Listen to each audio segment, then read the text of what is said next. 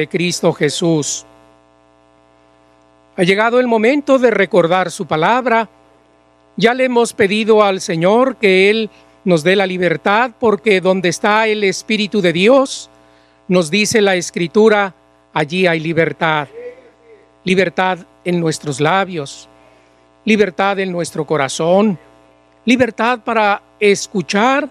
Dios nos permita el Espíritu de Dios que está en su iglesia nos permita vivir en esta libertad en el nombre de Cristo Jesús. Vamos a abrir nuestra Biblia para que mis hermanos tomen asiento en esta mañana, abriendo nuestra Biblia en el libro, en la carta del apóstol San Pablo a los romanos, en el capítulo 6, verso 17, dice así para la honra y la gloria del Señor. Pero gracias a Dios, que aunque erais esclavos del pecado, habéis obedecido de corazón aquella forma de doctrina a la cual fuisteis entregados, sea para la honra y la gloria de Cristo Jesús. Puede tomar asiento la iglesia un momento mientras escuchamos con tranquilidad y con alegría, con paz en nuestro corazón, la hermosa recordación que el Espíritu del Señor, a través de esta hermosa enseñanza, trae para nosotros. Por lo tanto, Tomaremos las palabras que el apóstol San Pablo hablaba a la iglesia de Roma, donde él le daba gracias a Dios. Y en realidad es algo, hermano, admirable en el hombre cuando, habiendo vivido en esclavitud, porque el hombre es esclavo de su propio pecado, que aunque el hombre diga, yo puedo hacer lo que quiera, yo soy libre de escoger lo que yo quiera.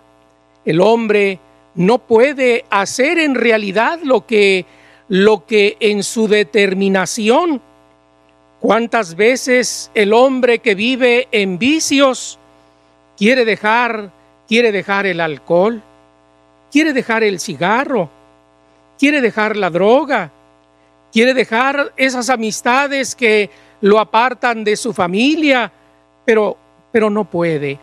¿Y sabes por qué no puede? Aunque él quiera y aunque él lo desee y aunque él tenga la libertad para decidir este, las cosas, no puede hacerlo porque dice el apóstol San Pablo, es esclavo del pecado.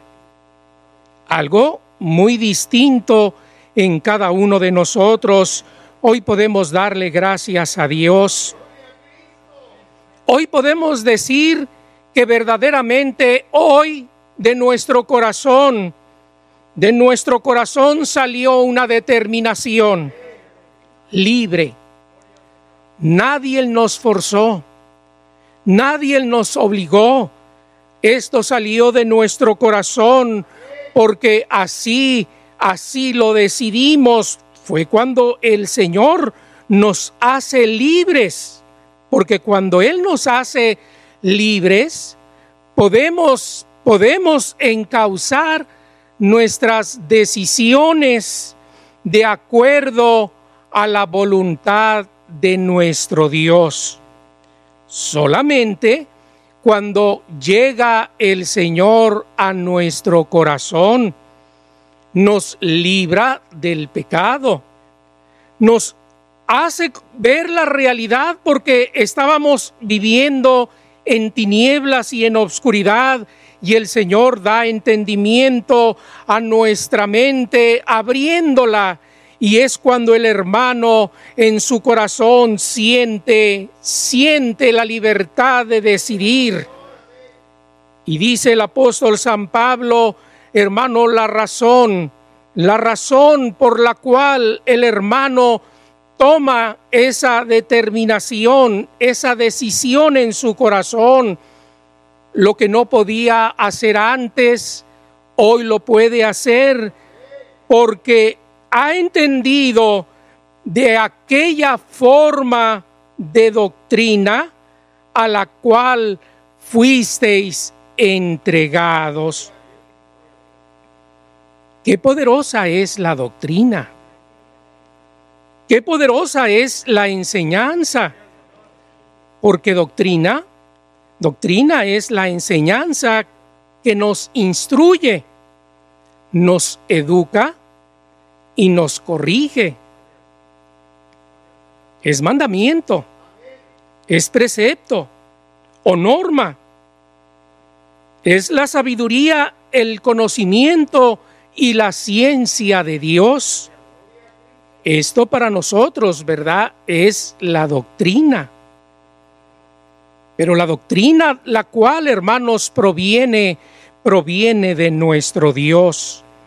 La escritura, hermano, nos señala claramente, ¿verdad?, la distinción tan grande porque tiene particularidades esta hermosa enseñanza, que aunque es, que aunque es, hermanos, multiforme, porque de muchas formas el Señor nos habla, de muchas formas el Señor nos instruye, nos educa, nos corrige, el mandamiento es certero.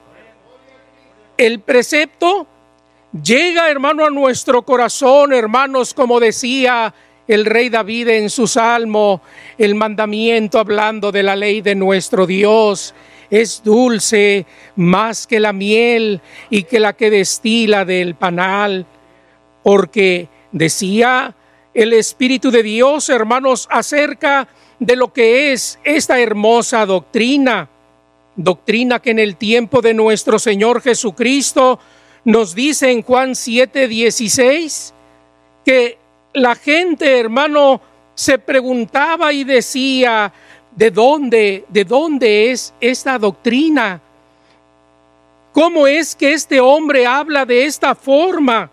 Porque dice aquí el Señor, el Señor respondió y dijo, mi doctrina no es mía, sino de aquel que me envió.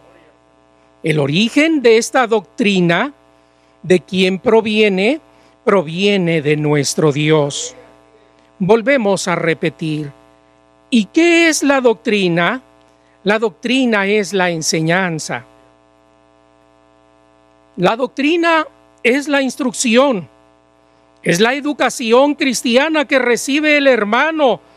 Algunas veces es exhortado, algunas veces tiene que ser corregido, porque el mandamiento es eficaz, porque la ley de nuestro Dios es certera, porque nuestro Dios, hermanos, a través de su palabra, hermano, puede, tiene la capacidad, hermanos, de, de romper las cadenas del pecado, apartar la oscuridad de nuestra mente y recorrer el velo de nuestro corazón y de nuestra mente para entender la verdad de nuestro Dios. Decía el Señor en el verso 17, el que quiera hacer la voluntad de Dios? ¿Qué está preguntando el Señor? El que quiera.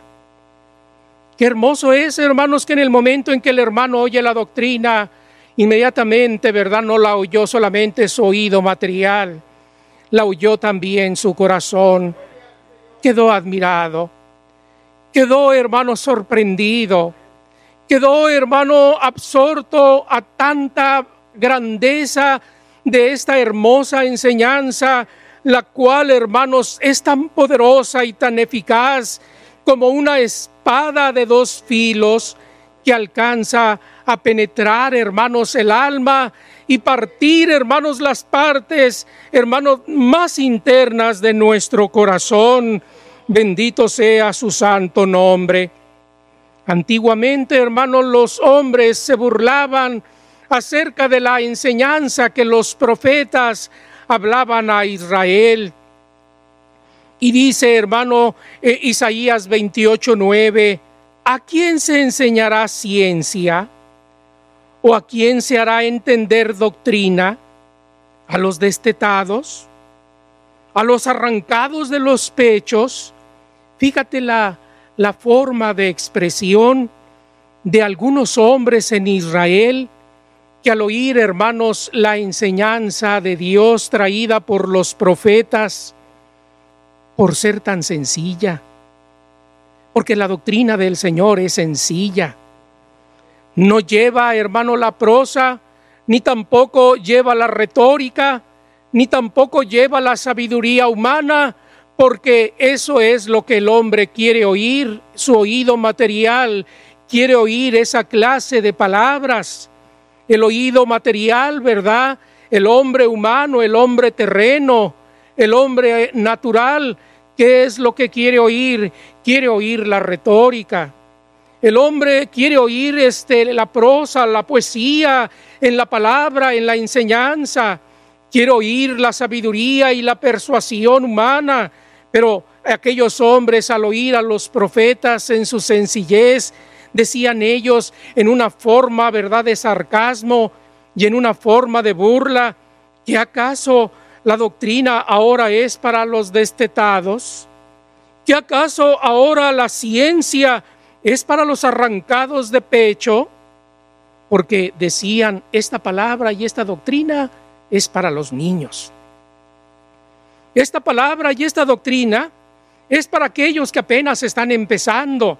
No, el Espíritu de Dios ya de antemano está diciéndole, hermano, a su pueblo que nuestro Dios es claro y habla de la forma más sencilla que un niño, un niño destetado pueda entender, un niño pueda comprender, porque ya desde antiguo el hombre, ¿verdad?, le ponía pero y le ponía pretexto a la doctrina y a la enseñanza que de parte de nuestro Dios estaban recibiendo por medio de los profetas. Llegó el Señor y de la misma manera, qué sencillo el Señor hablaba. Sí, hablaba con autoridad, pero ¿cómo era su lenguaje? ¿Cómo era su palabra? La palabra de Dios nos dice, hermano, que ni siquiera él hablaba en ese lenguaje que hablaba que hablaba el pueblo, hablaba el arameo, en ese lenguaje sencillo, corriente, si así lo quieres decir, simple, que de alguna manera pudiera entenderlo el campesino, pudiera eh, comprenderlo el, el comerciante, pudiera entenderlo el joven, la señorita, el niño, la niña, porque eso era lo que quería el Señor, porque la palabra de nuestro Dios es clara. ¿Cómo es la palabra que viene de parte de nuestro Dios? Es clara, es sencilla, a los extraviados de espíritu, el Señor, como decía el profeta Isaías, aprenderán inteligencia. Aquellos murmuradores aprenderán la doctrina, porque como es esta palabra, esta palabra, como viene de Dios, puede romper las cadenas del pecado. Lo que no queríamos, ¿verdad? O lo que no podíamos hacer, lo que nos decidíamos una y otra vez y no podíamos, llega hermano la palabra y la enseñanza y el Señor nos lo permite. Bendito sea el nombre del Señor. Algo muy importante que su hermano si quisiera señalar antes de seguir, ¿verdad?, con el tema, es que viéramos, hermanos, que la doctrina del Señor, como lo dice San Pablo, ¿verdad?, es buena la doctrina del Señor, la doctrina de Cristo es sana, como lo dice Tito 2.8. Es útil, como lo dice segunda de Timoteo 3.16. Es pacífica, como lo dice Santiago 3.17. La sabiduría que es de lo alto es primeramente pura, después pacífica amable, benigna, llena de misericordia y de buenos frutos, sin incertidumbre ni hipocresía. Y algo también muy importante, la enseñanza, la doctrina, como lo dice el apóstol San Juan, sus mandamientos no son gravosos. Bendito sea el nombre del Señor. Pero si hay algo muy importante que tiene que llevar a cabo el que enseña la doctrina, que la use legítimamente para que pueda llevar esa efectividad a nuestros corazones. Y esta es la hermosa doctrina que se predica en la iglesia, la luz del mundo. Ahora, esta doctrina no, no, no vino el Señor a imponerla, como tampoco la iglesia del Señor viene a imponer, aunque ya dijimos, esta doctrina, aunque sea buena, aunque sea sana, aunque sea útil, pacífica, sus mandamientos que no son este gravosos ni difíciles, hermano, el Señor no vino a imponerlo. ¿Qué vino el Señor a hacer? Vino a impartirla. ¿Qué es impartir? Impartir es enseñar. Impartir es dar a conocer. Eso es lo que vino el Señor. Bendito sea el nombre del Señor. Bien, hermanos, les dijo el Señor en aquella ocasión, hermanos, cuando hablándoles, les dice el Señor, venid a mí los que estéis cansados y trabajados, que yo os haré descansar. Mi yugo es fácil y ligera es mi qué? Es mi carga. Algo muy importante, hermano, que nos hace ver el Señor en este pasaje es que el Señor nos quita el yugo del pecado, el yugo de la ignorancia, ese yugo, ¿verdad?, de la carga de la oscuridad y de las tinieblas, que como es ese yugo, es muy pesado.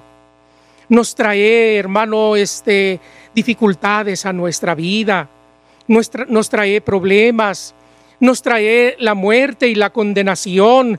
Y sin embargo el Señor nos dice, Él nos promete quitarnos esa carga. Pero nos dice, voy a darles otra carga. Voy a, voy a darles también otra, otro yugo que los va a ceñir, pero va a ser diferente al que ustedes usaban. Que aunque ustedes querían quitárselo y no podían, hoy yo se los vengo a quitar. Hoy yo les vengo, los vengo a hacer libres.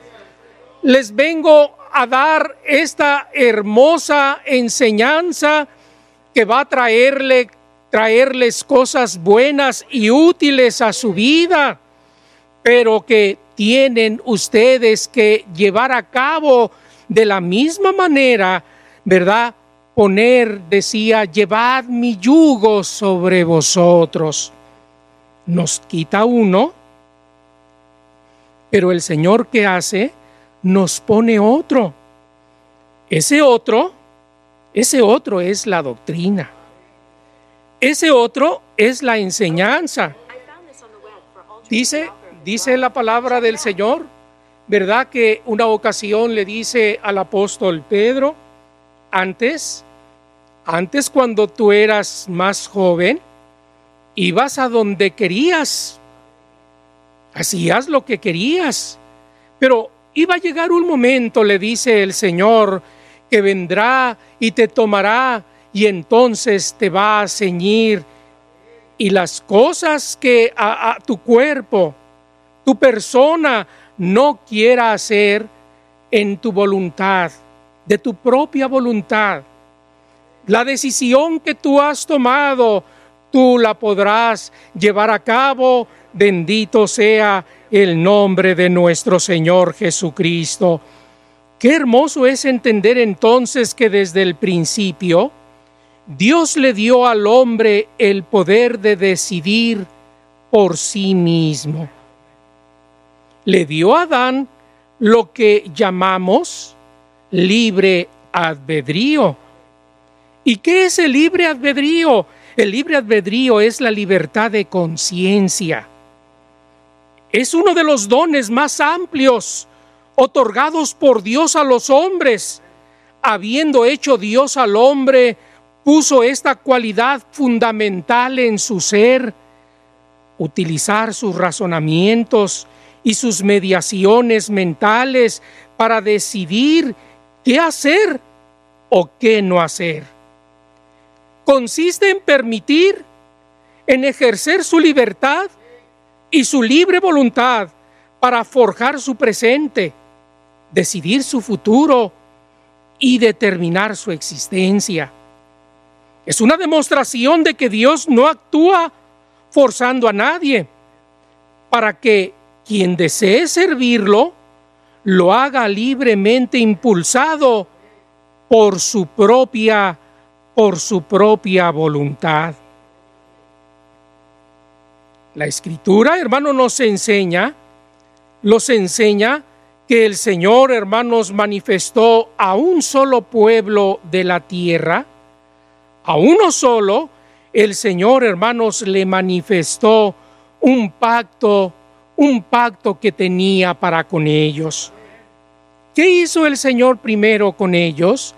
El Señor, hermanos, lo saca de la tierra de Egipto, en esa tierra de esclavitud en la que vivía el pueblo, y el Señor, hermanos, los lleva hacia el camino de la libertad. Pero ¿qué hace el Señor? El Señor, hermanos, antes, antes, hermanos, de cualquier cosa, el Señor, hermanos, es claro, es claro para con su pueblo.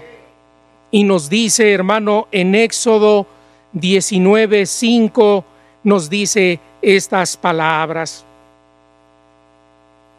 Ahora pues, si dieres oído a mi voz y guardareis mi pacto, vosotros seréis mi especial tesoro sobre todos los pueblos, porque mía es toda la tierra vosotros me seréis un reino de sacerdotes, gente santa. Estas son las palabras que dirás a los hijos de Israel. Entonces vino Moisés y llamó a los ancianos del pueblo y expuso en su presencia de ellos todas estas palabras que Jehová les había mandado. Y todo el pueblo respondió a una y dijeron, todo lo que Jehová ha dicho, haremos.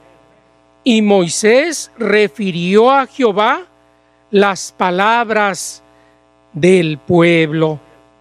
Fíjate, hermano, cómo a pesar de que Dios sabe todas las cosas, no necesita un mediador que le diga qué dijo el pueblo.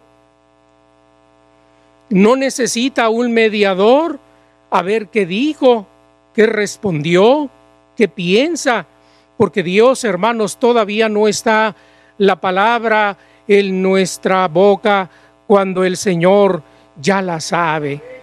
Sin embargo, Dios quiso que esto quedara muy claro. Es por eso que el Señor, hermanos, en su palabra, en la doctrina, en la enseñanza, en la hermosa, la hermosa este, forma de doctrina que tiene la iglesia, porque esto es algo que ya estableció el Señor. Algo que el Señor ya, hermano, desde tiempo antiguo, hermano, el Señor ya tenía preparado para su pueblo. La palabra, hermano, la palabra del Señor, hermanos, nos explica claramente, hermano, que el Señor ya tenía, hermano, esta hermosa doctrina, la cual la iglesia del Señor iba a poner por obra obras que iban a permanecer en cada uno de nosotros, aún más allá de la muerte, porque nuestras obras irían, hermanos, con nosotros, cosas que el Señor, hermanos, ya tenía previstas desde antes de la fundación del mundo. Lo mismo, hermano, al pueblo de Israel. Dios, hermanos, le dice al pueblo, bueno, yo te voy a libertar te voy a dar una tierra que fluye leche y miel. Te voy a permitir que tú prosperes en esta tierra y puedas tú este, disfrutarla todos los días de tu vida. Pero hay algo, hay un requisito que tienes tú que hacer. Y el Señor, ¿qué es lo que establece? El Señor establece un pacto. Qué tan importante, hermano, es entender, hermanos, ¿Qué es un pacto? Un pacto es un acuerdo entre dos o más personas que obliga a ambas. ¿Qué hace el pacto? El pacto obliga. Pero decimos, ¿cuándo es cuando el pacto va a obligar a cumplir? Bueno, cuando el pacto se acepta. Cuando el pacto se firma cuando el pacto, ambas manos se estrechan las manos, ambos, ambos están de acuerdo. Y entonces, hermanos, cuando ambos están de acuerdo, tanto uno como el otro, ¿qué es, hermanos, lo que queda establecido? Queda establecido un, un pacto. Qué hermoso entonces, hermanos, es entender que el Señor, hermanos, hizo un pacto con Israel. No los presionó, no los obligó, porque como decíamos hace un momento, Dios le ha dado algo tan hermoso, los más amplios dones otorgados al hombre de parte de Dios, como lo es, hermanos, el, el libre, el libre albedrío, la libertad de conciencia, nos permitió, hermano, a Israel elegir por sí, por sí mismo, por sí mismo, lo que el Señor, hermanos, había establecido. Ya explicamos de antemano, hermano, que el Señor no es arbitrario. Explicamos que nuestro Dios, sus mandamientos, nunca van a ser gravosos, Explicamos, hermanos, que la, palabra, hermano, que el Señor trae al hombre es para bendición, hermanos, y para provecho. Por lo tanto, el aceptarlo y el recibirlo, el hermano y el pueblo de Israel como el hermano, ha entendido, hermano, que lo que el Señor le está ofreciendo es algo, es algo bueno para él como el Señor se lo dice, ¿verdad? También más adelante, hoy pongo delante de ti la vida. Y ponía también el Señor delante de él, ¿verdad? La, muerte. Deuteronomio capítulo 30, versículo 15, el Señor le dice a Israel, mira que yo he puesto delante de ti hoy la vida y el bien, la muerte y el mal. Ambas cosas se tienen que presentar. Se tiene el Señor que ser claro. Tiene que ser el Señor específico, no como el hombre. El hombre cuando tú vas a hacer un contrato, ¿qué es lo que hace el hombre con los contratos cuando el hombre quiere, verdad, que tú hagas un convenio o que firmes un pacto? trata, ¿verdad?, de el, el, papel, el convenio que vamos a firmar, el contrato, ¿verdad?, de compromiso que tú vas a sellar, hermano, a veces su lenguaje, ¿cómo es el lenguaje que usan los hombres, ¿verdad?, que engañosamente, mentirosamente, ¿verdad?, con, con artimaña y con, con engaño, tratan de usar un lenguaje que el hombre no lo entienda. Y lo hace a propósito. Para que tú este, leas y leas y al estar leyendo, ¿tú no qué? Tú no entiendas nada. No solamente eso, sigues viendo el contrato y que más abajo hay unas letras todavía más pequeñitas, todavía más pequeñitas, usando también, hermanos, ese lenguaje que muchas veces, por más que queremos esforzarnos por entenderlo y comprenderlo, no lo entendemos. Lo hablan, ¿verdad?, de una manera tan rápida, lo hablan, ¿verdad?, de una manera este, tan, tan, este, tan, tan este, difícil que el, el hombre, ¿verdad? A veces dice, no, no sé qué es lo que quiere decir aquí. Y aún así, ¿qué hace el hombre? El hombre lo firma. Dios no es así. ¿Cómo es nuestro Dios? Nuestro Dios es claro. Tan claro fue que tu hermano te decía al principio, el hombre, ¿verdad? El hombre en Israel, hablo de aquel hombre malo, no, no, no, no digo, ¿verdad? Este que fue el pueblo, fueron algunos que empezaron a hablar cuando empezaban los profetas a, hablar la doctrina, a hablar la enseñanza, decía, ¿qué acaso esta doctrina es para los destetados?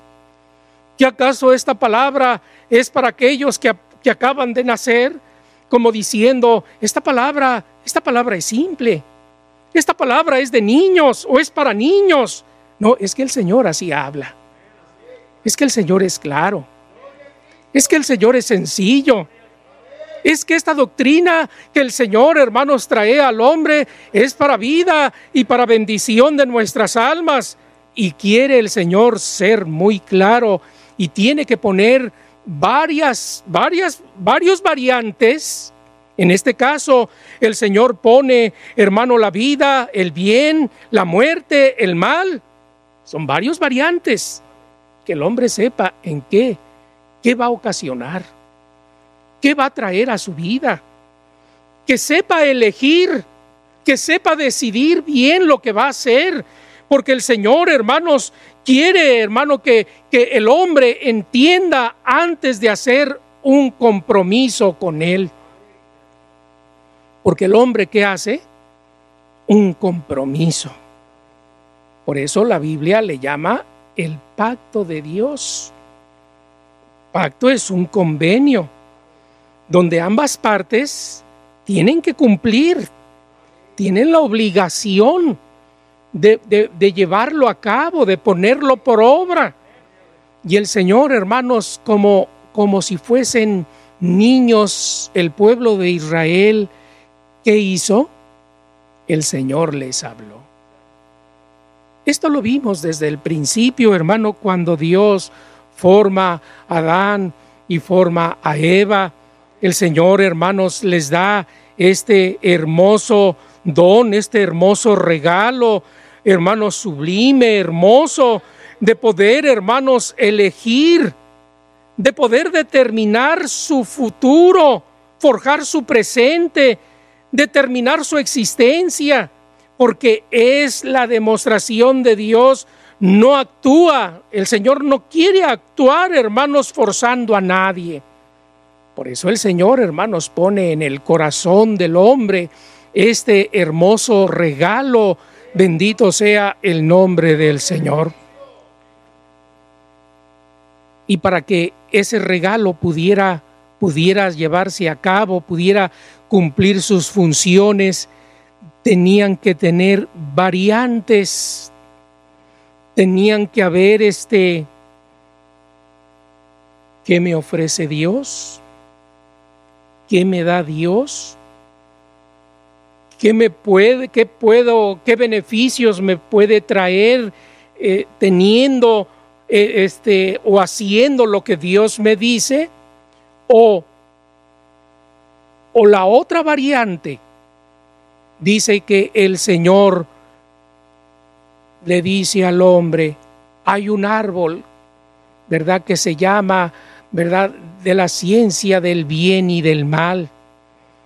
No porque ese árbol se llamase así, ni porque ese árbol fuese diferente a los demás, como hemos oído en varias ocasiones, sino porque Dios, hermanos, quiere poner, hermanos, que el hombre tenga ese derecho de elegir qué quiere hacer. Si Dios no le pone esa variante o no le da ese mandato, ¿cuándo iba a poder usar ese derecho de elegir? Nunca. No, pues es que Dios no me, no me ofreció otras, otras variantes, no me dio a elegir qué es lo que quiero hacer.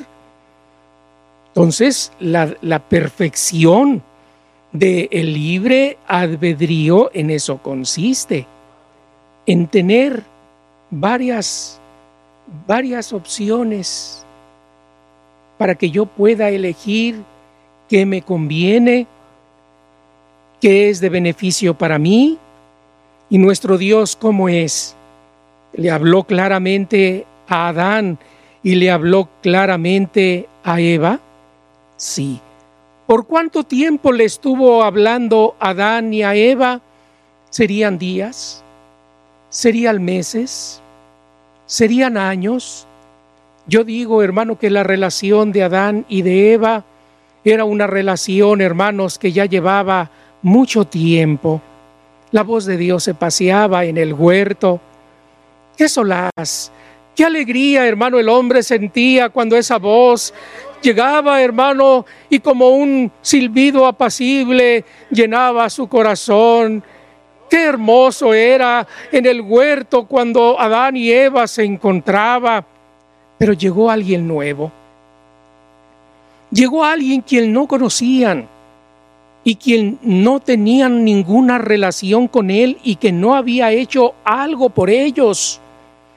Y llega, hermano, de una manera muy distinta a Dios, porque Dios es claro. ¿Y cómo es este ser con Adán y Eva? Es, es, es astuto, juega con las palabras, dice, dice medias verdades, esconde cosas este, que no quiere que, que, este, que se sepa, que, que se conozca. Y trata, hermano, de señalar que lo que Dios les estaba ofreciendo no era lo que más les convenía a ellos, porque les dice que Dios de alguna manera los estaba privando de gozar de privilegios, de conocer el bien y el mal, de ser como dioses. Y allí, hermano, vemos cómo Satanás en su engaño y en su mentira trata, hermano, de seducir al hombre. Pero yo creo que el Señor fue demasiado claro con él. ¿Qué le hacía falta al hombre? ¿Qué le hacía falta a la mujer? todo lo tenía, gozaba de la presencia de Dios, gozaba, ¿verdad?, de una paz infinita y eterna en su corazón. En él, hermanos, había inocencia, en él había santidad, en él había, hermano, todas las bendiciones que Dios había depositado en sus corazones y como dice el profeta, fue lleno, ¿verdad?, de, toda la bendición, hermanos, de Dios, hermanos, que puso en su corazón. Bendito sea su nombre. Pero el hombre de su propia voluntad. Porque al tener otra alternativa, al tener otro conocimiento, pero este conocimiento, fíjate lo, lo que muchas veces se nos ha señalado, del que no conocíamos, del que nunca habíamos recibido nada del que nunca, ¿verdad?, se, se ha preocupado por nosotros, hoy, hoy parece que se ve muy interesado. Hoy dice que quiere ofrecernos cosas este, mejores, cosas buenas. Y allí, hermano, el hombre cae en ese engaño y de su propia voluntad él decide. ¿Por qué no le estorba? ¿O por qué no le estorbó a Dios? El Señor se lo anticipó. Este árbol del bien y del mal, no comerás de él. Fue claro el mandamiento, corto, sencillo, porque el día que de él comieres, morirás. ¿Fue suficiente el mandamiento para entenderlo el hombre? Yo creo que sí. Pero ¿qué hizo Satanás? Satanás usó otra, otra doctrina, usó otra enseñanza más artificiosa, más novedosa. Parecía que ofrecía mucho, parecía que ofrecía grandeza, parecía que ofrecía ser hasta la misma, la misma estatura. Seréis como qué? Seréis como dioses.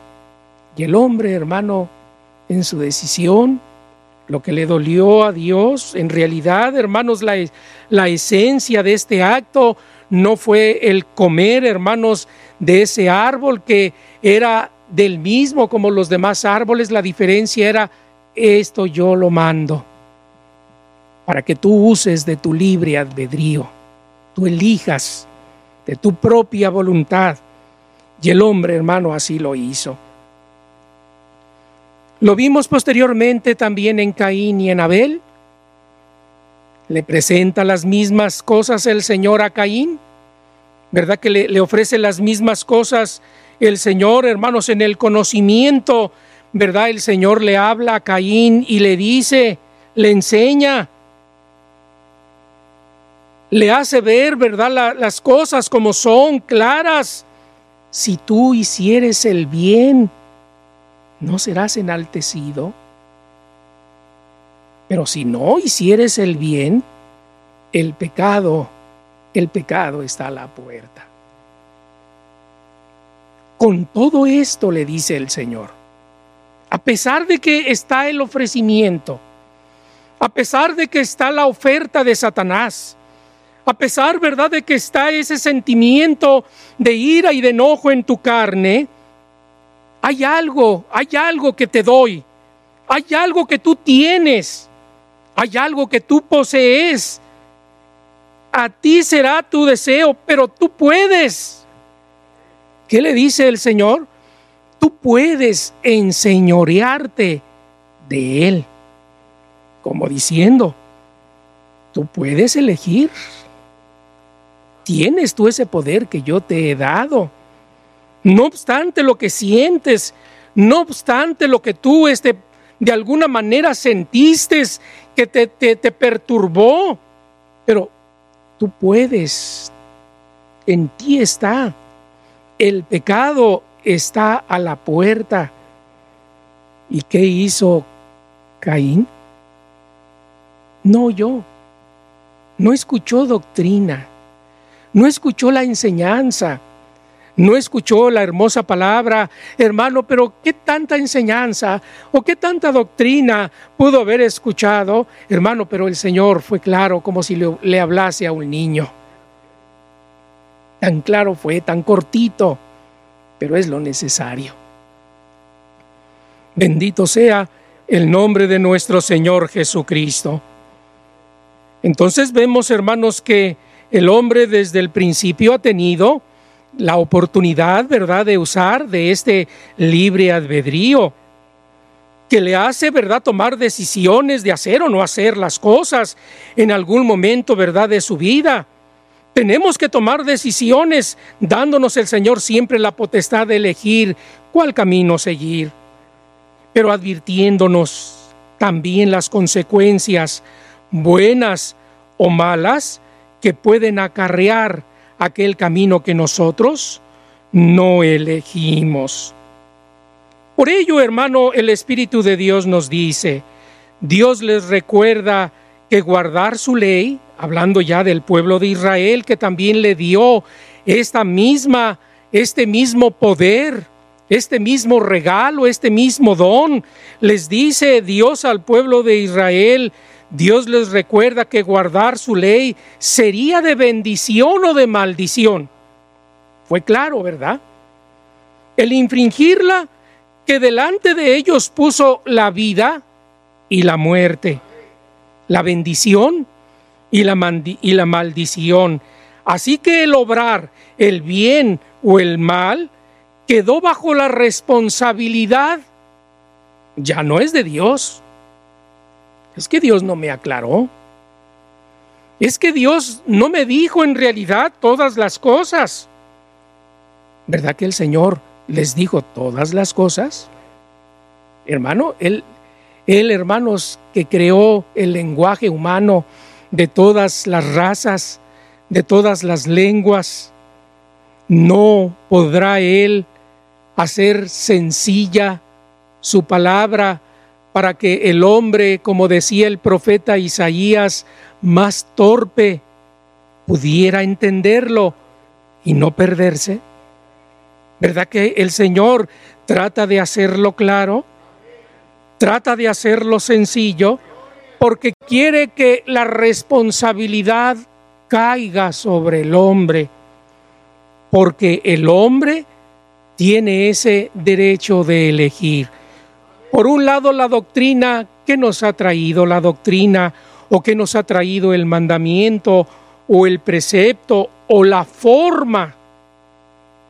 La forma es porque Dios, la, tenemos una forma la cual seguir. Hay, una, hay un perímetro por el cual, hermanos, la iglesia puede moverse. No, no puede salir de ese perímetro, no puede salir de esa forma de doctrina, la cual, hermanos, nosotros voluntariamente aceptamos llevar, porque desde el momento en que la oímos, trajo el Señor alegría a nuestro corazón. Queríamos oír más. Le decíamos al hermano que nos estaba hablando, hermano, síganos hablando. Qué hermosas son estas palabras. Quiero seguir escuchando unos minutitos más. Le decíamos al hermano, porque esta palabra, esta doctrina hermosa nos estaba marcando un camino, hermano, de libertad, un camino de salvación, un camino, hermano, de luz, ¿verdad? En nuestra vida. Bendito sea el nombre del Señor. De la misma manera al pueblo de Israel, hermanos, ya quedaba bajo la responsabilidad, hermano, una vez confirmado el pacto.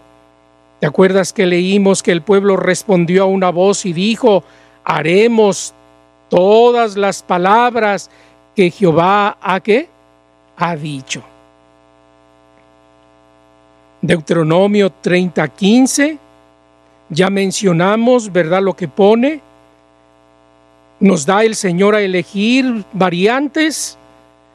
Determina también en el verso 19, hermano, que tiene a los cielos por testigo y a la tierra también, que hoy contra vosotros que os he puesto delante la vida y la muerte, la bendición y la maldición, escoge pues la vida para que vivas tú y tu descendencia. Bendito sea el nombre del Señor.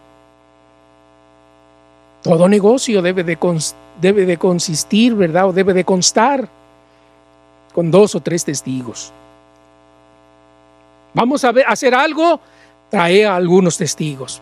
Aparte de la firma, aparte, ¿verdad?, del sello. A veces, hermanos, queremos para que haya una mayor confirmación del compromiso, que haya testigos.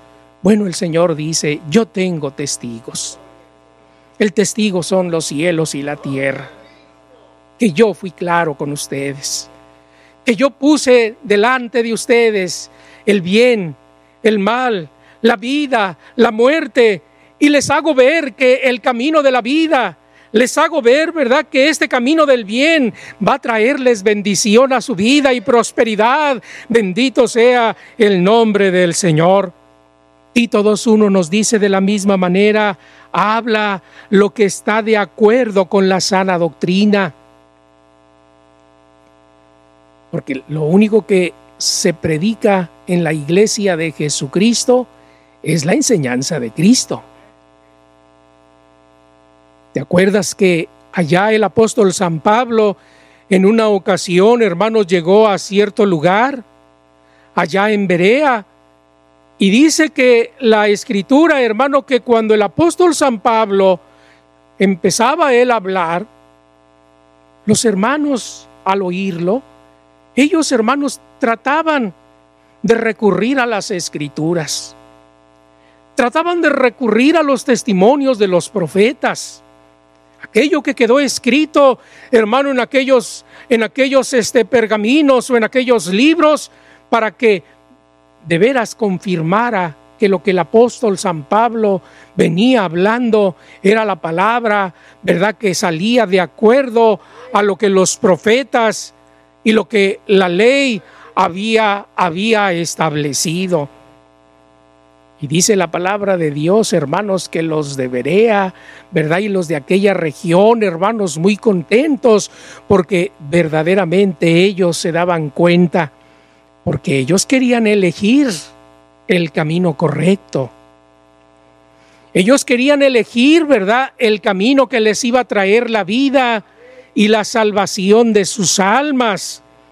Y solamente es aquella sana doctrina, aquella forma de doctrina la cual ha establecido porque la palabra predicada por Cristo y sus apóstoles es lo que da forma a la santa, a la santa doctrina, cual si fuera un molde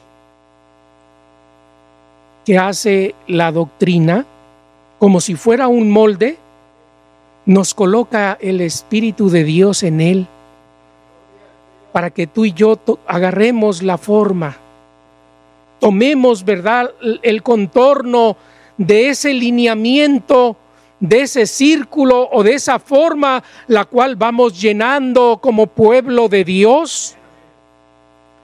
Decía el apóstol San Pablo a la iglesia de Galacia, hoy vuelvo a estar con dolores de parto por causa de vosotros, esperando que de nuevo Cristo se vaya formando en vosotros,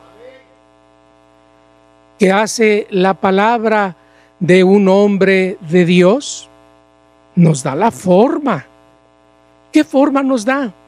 Aquí el apóstol San Pablo menciona, ¿verdad? La forma, la forma de Cristo. La forma de ese hermoso molde, la cual, hermanos, el Espíritu de Dios a través de esta sana doctrina, limpia, pura, pacífica. ¿Verdad que sí? Porque así es la doctrina. Nunca la doctrina nos meterá en conflictos. Nunca la doctrina nos meterá en problemas. Nunca la doctrina traerá consecuencias negativas a nuestra vida. Nunca la doctrina violará nuestros derechos, verdad, de conciencia o nuestros derechos, verdad, de nuestra libertad de conciencia o nuestro libre albedrío. Siempre va a respetarnos porque Dios como es, Dios es un Dios de orden. Y Él quiere, hermano, que todo vaya de acuerdo a ese orden. Quiere que vaya de acuerdo a esa forma que Él ha establecido, dándole al hombre precisamente este hermoso don, regalo más hermoso, ¿verdad? De poder elegir qué deseo, qué quiero hacer de mi vida. Y Dios, hermanos, que es tan bueno, envió a su Hijo Jesucristo y nos trajo esta hermosa doctrina. Doctrina, hermano, que quedaron maravillados en aquel tiempo los hombres, ¿verdad? Y decían, qué hermosa doctrina, qué hermosa palabra predica este hombre. No es como los escribas y fariseos, este hombre habla como quien tiene autoridad. Bendito sea el nombre del Señor. Por otro lado, también el Espíritu de Dios quiere que nosotros veamos, ¿verdad? Que el, hombre desde que nace es enseñado a tener normas y las normas empiezan en el hogar. El niño debe de comer a cierta hora, debe de dormirse en el tiempo establecido. El padre le enseña las condiciones, cómo vivir y qué hacer en el hogar, tareas que cumplir y normas que obedecer. Existen varios tipos de instituciones públicas, jurídicas, financieras, deportivas, educativas, religiosas. A nivel nacional, el gobierno dice, esta es la constitución y esta es la ley que se tiene que respetar. En la escuela se dice, este es el horario, estas son las clases que se van a dar, a las cuales tienes que acudir. Estos son los maestros que la, que la van a impartir y a los cuales hay que respetar. Por otro lado, la empresa donde se pretende trabajar dice, estos son los horarios. Este es el gerente que te va a supervisar, al cual hay que estar sujetos para que se pueda trabajar en esta empresa. Este es el uniforme. Es decir, ya sea escuela, trabajo o cualquier otra institución, hay normas propias y aquel que quiere o desea ingresar o formar parte de ellas, tiene que aceptar y sujetarse a estas normas. El Espíritu de Dios, hermanos, nos hace ver que el mundo tiene, está regido, está regido a través de normas, está regido a través, a través de esas reglas que ya sea en el hogar, ya sea en la compañía, ya sea por el lado jurídico, ya sea por el lado financiero o deportivo o educativo o religioso, todos llevan un proceso, ¿verdad? Llevan, ¿verdad? Esas normas, llevan esas reglas, llevan esas leyes que establece, ¿verdad? Su constitución o establece su corporación. Y todas estas están registradas, ¿verdad?, ante el gobierno de cada nación, porque cada nación quiere, quiere saber qué reglas son. Cada gobierno quiere saber, ¿verdad?, qué reglas. Tú vas a formar una compañía, les pregunta a las compañías, a ver, dime, ¿cuál, cuál, cuál van a ser tus, tus, este, tus bylaws o tus leyes que van a constituir tu organización. Y el hombre tiene que escribir cada una de ellas. Tiene que establecer sus reglas, tiene que establecer, ¿verdad?, sus, sus salarios, de cuánto va a ser, qué es lo que va a hacer, todo, todo completamente porque quiere el gobierno que no se viole, ¿verdad?, los derechos que tiene el ser humano. Quiere decir que tanto las reglas, las normas, las leyes, hay alguien en la tierra que las supervisa. ¿Que quiénes son? Es el gobierno de la tierra. Es el gobierno de la tierra. Porque las leyes, ¿por quién fueron dadas? Las leyes fueron dadas por Dios porque Dios es un Dios de orden, no es un Dios de caos. ¿Qué, agrupación anda detrás de, del gobierno en contra de sus constituciones o en contra de las compañías o en contra de los reglamentos o en contra... No, nadie dice nada porque cómo lo ve, cómo ve estas normas y estas reglas, cómo las ve el hombre, las ve el normal, las ve el natural. Bueno, es que es necesario, dicen ellos. Es necesario que haya reglas, dice la madre, ¿verdad? Aún hasta en el hogar. Pero que también el gobierno está supervisando que tus reglas y tus normas no se excedan. No maltrates a tu hijo, pero tus reglas, tus normas, que de alguna manera también está monitoreando el gobierno, pero que nadie, nadie dice nada, ¿verdad? De que el padre le dice al hijo, te tienes que levantar a tal hora, tienes que sacar la basura, tienes que este, lavar los trastes, y le empieza a escribir, ¿verdad? Y se lo pone ahí en la pared a su hijo, eh, en su cuarto, en su puerta, esto es lo que vas a hacer por semana, esto es lo que vas a hacer cada día. Nadie dice absolutamente nada sobre normas y reglas, porque esto lo ve bien el hombre. Y dicen, es necesario que haya. Pero cuando la iglesia, la iglesia, la luz del mundo, como un colectivo religioso al que pertenecemos, es una institución religiosa con leyes y normas internas. esto no es para los de afuera. Esto no se los aplicamos a los de afuera o a los que no tienen el mismo, el mismo creer que nosotros, que no piensan como nosotros pensamos. ¿Esto cómo es? Esto es interno. Pero estas leyes, estas normas internas como un organismo fundado que cumple con funciones propias. Nada tiene que ver, ¿verdad?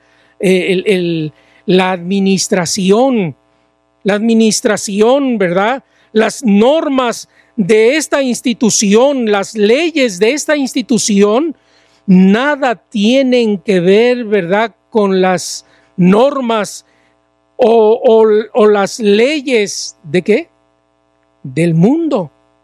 ¿Por qué razón?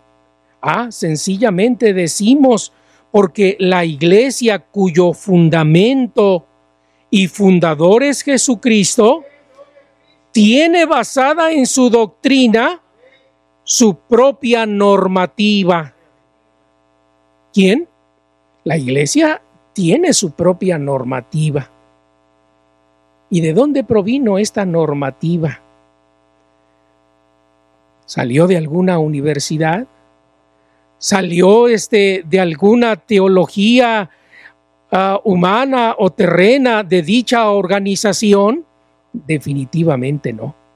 Esta doctrina fue establecida por nuestro fundador y fundamento, el cual es Jesucristo. ¿Qué es, hermanos? ¿Qué es lo que da testimonio de nuestra doctrina? Bueno, las escrituras. Es, es el espejo. Ahí, ahí se ve la iglesia de hoy. Ahí se mira la iglesia de hoy y vemos a la iglesia primitiva del ayer y decimos, predica la misma enseñanza, la misma doctrina, las mismas normas, no cambian. El mundo las cambia, porque el mundo quiere oír cosas nuevas. El mundo quiere oír cosas distintas. El mundo no quiere sujetarse tanto a mucha regla o a mucha norma y quiere las, las considera obsoletas y antiguas y viejas. Sin embargo, la escritura nos dice que su doctrina no, no está sujeta a ningún tiempo.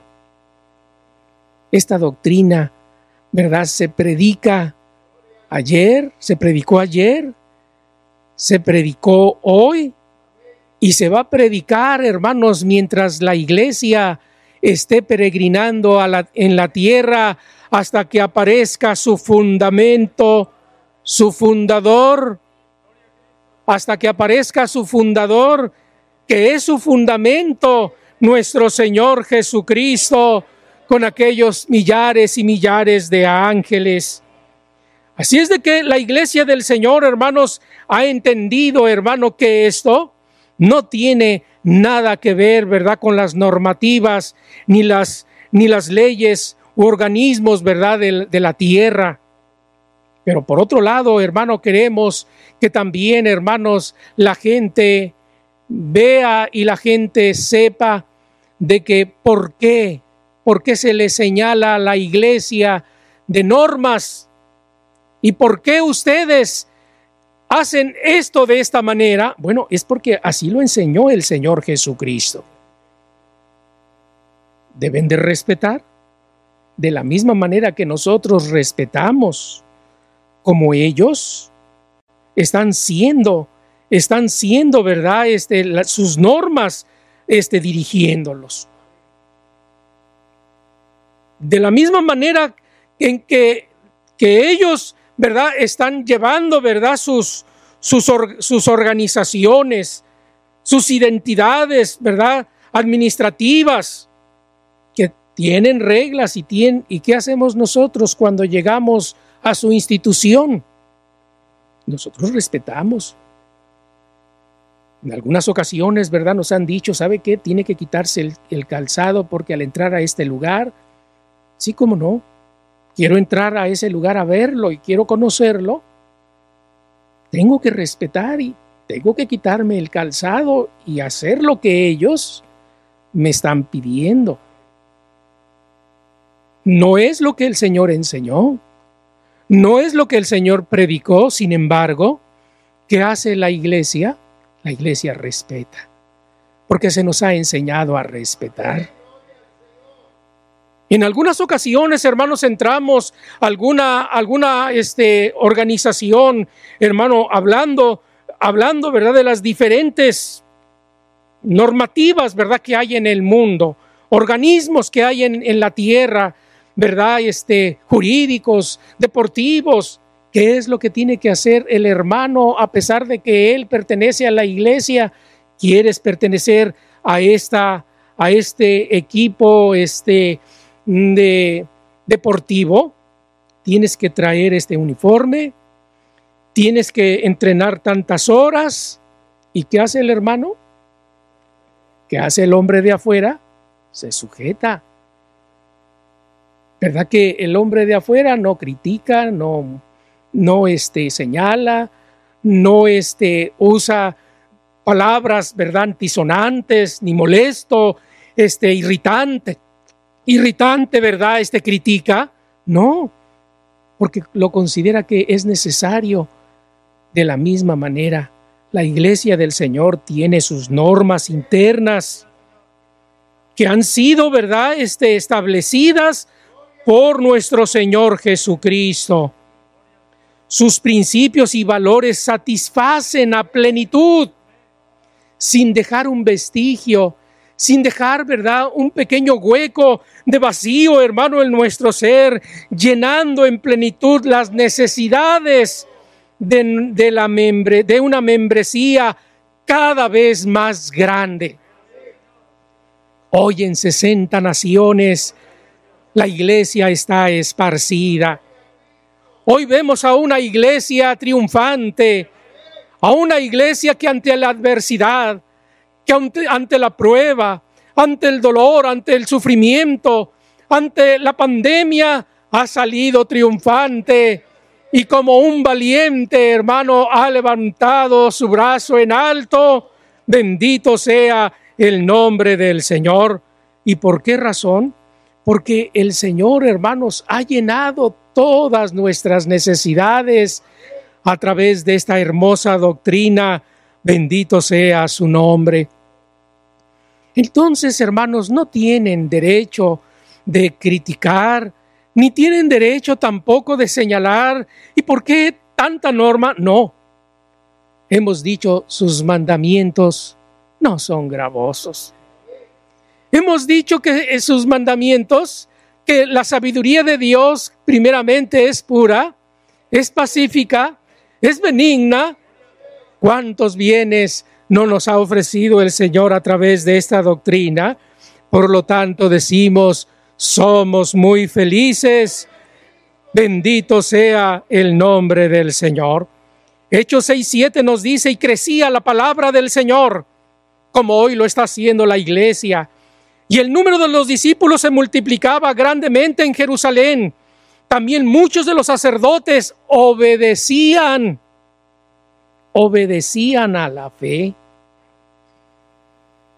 Qué bonito, hermano, es cuando el libre albedrío es algo muy importante que también, hermanos, su hermano quiere recordar, recordar, hermanos, en esta, en esta mañana. Es cuando el libre albedrío, ¿verdad? Es la voluntad del hombre, si es cierto. La obediencia es la voluntad de Dios. Mientras que el libre albedrío me deja libre de escoger que yo quisiera hacer la obediencia me sujeta a la voluntad de Dios. Mientras el libre albedrío es la decisión propia de mi carne, la obediencia es contra nuestra voluntad humana. Mientras el libre albedrío es la voluntad propia de este cuerpo, la obediencia nos dirige directamente a nuestro Dios. ¿Qué queremos decir con estas palabras que hemos recordado? Queremos decir que aunque en nosotros está el derecho de elección y tenemos nosotros varias este, variantes, tenemos eh, alternativas diferentes en de distintas formas, el hermano ha, entendido que solamente hay una forma de doctrina, la cual el Señor ha establecido aquí en la tierra, la instituyó nuestro, nuestro fundador y fundamento, el cual es Jesucristo. ¿Qué hace el hermano voluntariamente? Somete somete, ¿verdad? Su libre albedrío propio de él, ¿verdad? Cuando a veces la carne se resiste, cuando a veces la carne no ha, no ha comprendido en toda su magnitud la bendición que Dios le presenta, ¿verdad? ¿Qué es lo que siente, verdad? Su carne, su carne como que se resiste o su carne como que quiere rechazar, pero ¿qué hace el hermano cuando entiende la voluntad de nuestro Dios, se somete, obedece, obedece como decimos, como recordamos hermanos en esta mañana, bendito sea el nombre de nuestro Dios.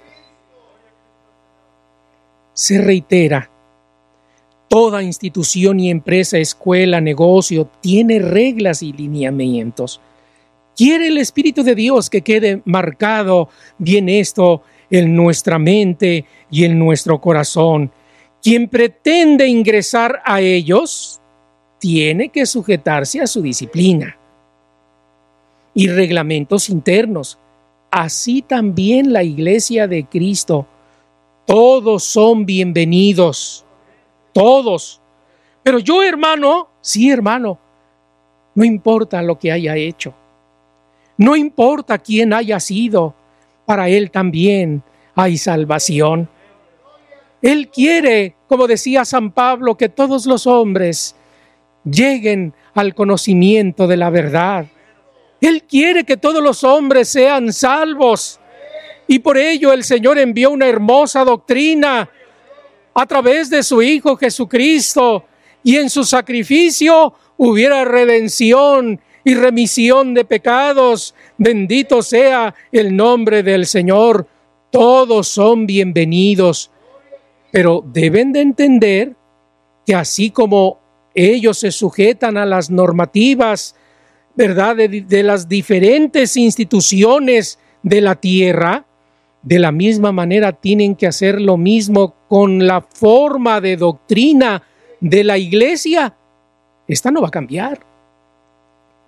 Esta, esta no, no, no pensemos, ¿verdad? Que en el futuro se va a ir renovando y como dicen este, algunos, ¿verdad? Ya deben de modernizarse y ya deben de estar en el, en el siglo en el que vivimos y no vivir en, en, en esas palabras, este, a veces sencillas, simples, en esa doctrina que el Señor Jesucristo habló, como la consideran los hombres. Ellos la consideran una doctrina del pasado. Pero el Señor, hermanos, nos señala, ¿verdad? Que la palabra de nuestro Dios permanece para siempre. Así es de que la doctrina no va a cambiar. La forma ya está hecha. La forma ya fue dejada. ¿Quién es, quién es el, que, el que tiene que tomar la forma? Cada uno de nosotros. Dios nos va a dar las herramientas necesarias a través de la doctrina estará el cincel, estará, ¿verdad? Este, la, la, lija, ¿verdad? Que estará raspando, ¿verdad? De, de, una manera tan delicada, ¿verdad? Y tan llena de misericordia, porque su yugo es fácil y ligera es su qué? Y ligera es su carga, porque el Señor, ¿verdad? Con cuerdas de amor nos está llevando hacia la vida eterna. Entonces, voluntariamente el hermano en su libre albedrío somete su libre albedrío a la voluntad de nuestro Dios. Porque no siempre nuestro libre albedrío, ¿verdad? Este piensa lo mismo que Dios. Nuestro, nuestro libre albedrío, ¿verdad? Como decía el Señor, mis pensamientos no son vuestros pensamientos. Tampoco, ¿verdad? Podemos decir, ¿verdad? Que el hombre podrá decir una cosa, a lo bueno le llama al malo y a lo malo le llaman bueno. El libre albedrío, ¿verdad? Como no, no tiene el conocimiento pleno, como no tiene la doctrina, su libre albedrío, cómo está funcionando, no, no, no, no define. No sabe lo que quiere, no sabe elegir. Pero para eso es la doctrina, para eso es la enseñanza. Lámpara es a mis pies tu palabra y lumbrera y lumbrera en mi camino. Es por ello, hermano, que el Espíritu de Dios, hermanos, quiere hacer hincapié, hermano, que entendamos que el Señor, hermano, nos ha ofrecido esta hermosa forma de doctrina, la cual nos trae salvación y vida eterna, porque su palabra eso es lo que trae. Bendición y vida eterna. Es por ello que en el bautismo se le hacen preguntas en donde se expone claramente como principal requisito haber entendido. Muchas veces le decimos al hermano, hermano, siga oyendo. Hermano, pero me quiero bautizar. No, hermano, siga escuchando. Siga que la palabra de Dios siga llegando a su corazón para que usted pueda definir y pueda ver realmente lo que Dios, ¿verdad?, le está presentando. Es necesario que el hermano entienda y comprenda la doctrina. Esto es con el fin de que el día de mañana no se diga es que no sabía. A mí no me lo no me dijeron eso. En la iglesia la luz del mundo el bautismo no se impone como un dogma. En cuántas en cuántas otras organizaciones sí imponen el dogma. Sí lo establecen, ¿verdad? De, de una forma este, donde enforzan ¿verdad? Al hombre, obligan al hombre. En la iglesia, la luz del mundo, a nadie se obliga. Se concientiza que a partir de la edad de 14 años, se tiene la capacidad de saber y entender lo bueno y lo malo. Y es a partir de esa edad en adelante en que la persona se puede bautizar. Es por ello que la iglesia primitiva también vemos que los apóstoles practicaban esta misma doctrina.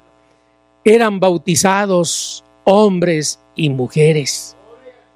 Los bautismos que se efectuaron eran de hombres, hombres, ¿verdad? Y mujeres que teniendo uso de razón y que la doctrina, habiéndola comprendido y razonado, habían entendido el mandamiento de nuestro Dios, el precepto de nuestro Dios, la norma de nuestro Dios, la forma la cual establece Dios para bendición y salvación de sus almas.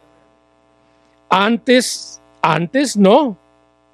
Antes no se puede bautizar a, a ningún, este, ningún pequeño, ningún niño hasta que no cumplan la edad de 14 años porque tiene tiene que comprender, la iglesia permite que se cumpla una edad para que así cada persona decida por sí mismo, dentro de su libre albedrío, si se bautiza a esa edad o se espera para adelante. ¿Qué diferencia hay entre imponer e impartir? Imponer es obligar a la persona a cumplir. Impartir quiere decir enseñar y dar a conocer. Una diferencia muy grande. Cada integrante, ¿verdad?, de la iglesia, la luz del mundo, tiene el derecho de sujetarse o no a sus normas, porque esta doctrina no se impone, esta doctrina se imparte. En la iglesia, como en toda institución, hay normas para conservar el orden, porque para eso es. Estas se disponen no se imponen. Se disponen porque los miembros de la iglesia, al integrarse a ella, al pasar a formar parte de ella, voluntariamente aceptan el cumplimiento de estas disposiciones, pero a nadie se le forza, a nadie se le obliga, las normas no se imponen, son solo disposiciones. En la iglesia se imparte, se enseña, se predica, se da a conocer la doctrina de Cristo y decimos que cumpliendo estas palabras que Cristo enseñó, estas normas morales que Cristo nos ha dejado, obtendremos la vida eterna. Lucas 9:23, el que y decía a todos, sin excepción, si alguno quiere venir en pos de mí, niéguese a sí mismo, tome su cruz cada día y sígame. La iglesia, la luz del mundo, no predica nada oculto ni secreto. Nuestros cultos siempre han sido a puerta abierta en las casas de oración. La entrada es libre a quien así lo desee. En estos últimos seis años se hicieron reuniones multitudinarias en áreas públicas y en diversos países. Jamás la iglesia, la luz del mundo, ha escondido lo que predica. La iglesia es totalmente transparente. La iglesia, la luz del mundo, por la predicación del Evangelio y la doctrina que imparte, enseña a servir a Dios mediante la fe, la razón y nunca base de imposiciones o prohibiciones, porque la doctrina se habla a la conciencia, se orienta y instruye, se respeta el libre albedrío de las personas, siendo esto la base esencial de su desarrollo por el mundo. Bendito sea su nombre. Y ya para terminar, dice hermano estas palabras del apóstol Nazón Joaquín García para la gloria del Señor. Sin embargo, los que estamos en la iglesia la luz del mundo, de forma voluntaria, porque a nadie se nos obligó. El único requisito es nuestra propia voluntad. Así lo estableció nuestro Maestro. La salvación de Dios la ofrece gratuitamente a todo aquel que cree. Claro que la palabra creer encierra también aquel obrar de obediencia atrás de la credibilidad. Benditas palabras que hemos oído de nuestro Señor Jesucristo y que hoy, de la misma manera, estas palabras han llegado a nuestro corazón y nos permite el Señor haber llegado a este conocimiento de la verdad por esta hermosa forma de doctrina, la cual, hermanos, hemos recibido. Alabado sea el nombre de nuestro Señor Jesucristo. Su hermano espera que esto que hemos recordado en esta mañana haya sido para la honra y la gloria de nuestro Señor Jesucristo. Vamos a entonar, hermanos, el canto 276. Un canto muy hermoso en donde decimos, Iglesia Santa, mansión de luz y vida, tienes de Cristo abundante bendición. Tú eres la gloria de todos los cristianos que solo a Dios amamos de todo corazón. Vamos a entonarlo para la honra y la gloria del Señor. Iglesia Santa, mansión de luz y vida, tienes de Cristo abundante bendición.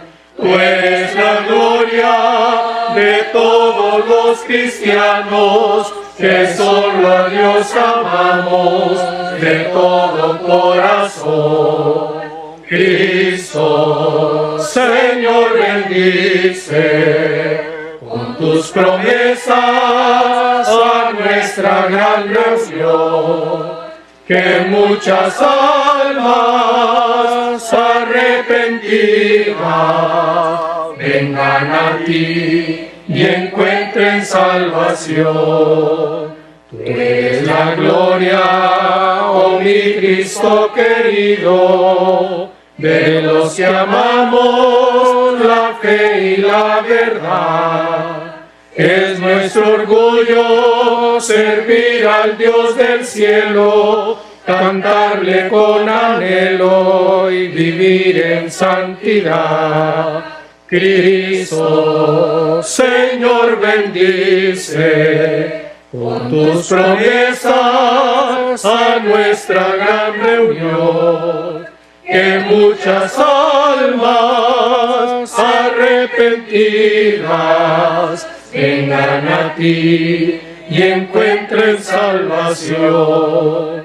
Quienes de Cristo doctrina revelada, es grande obra de nuestro Salvador.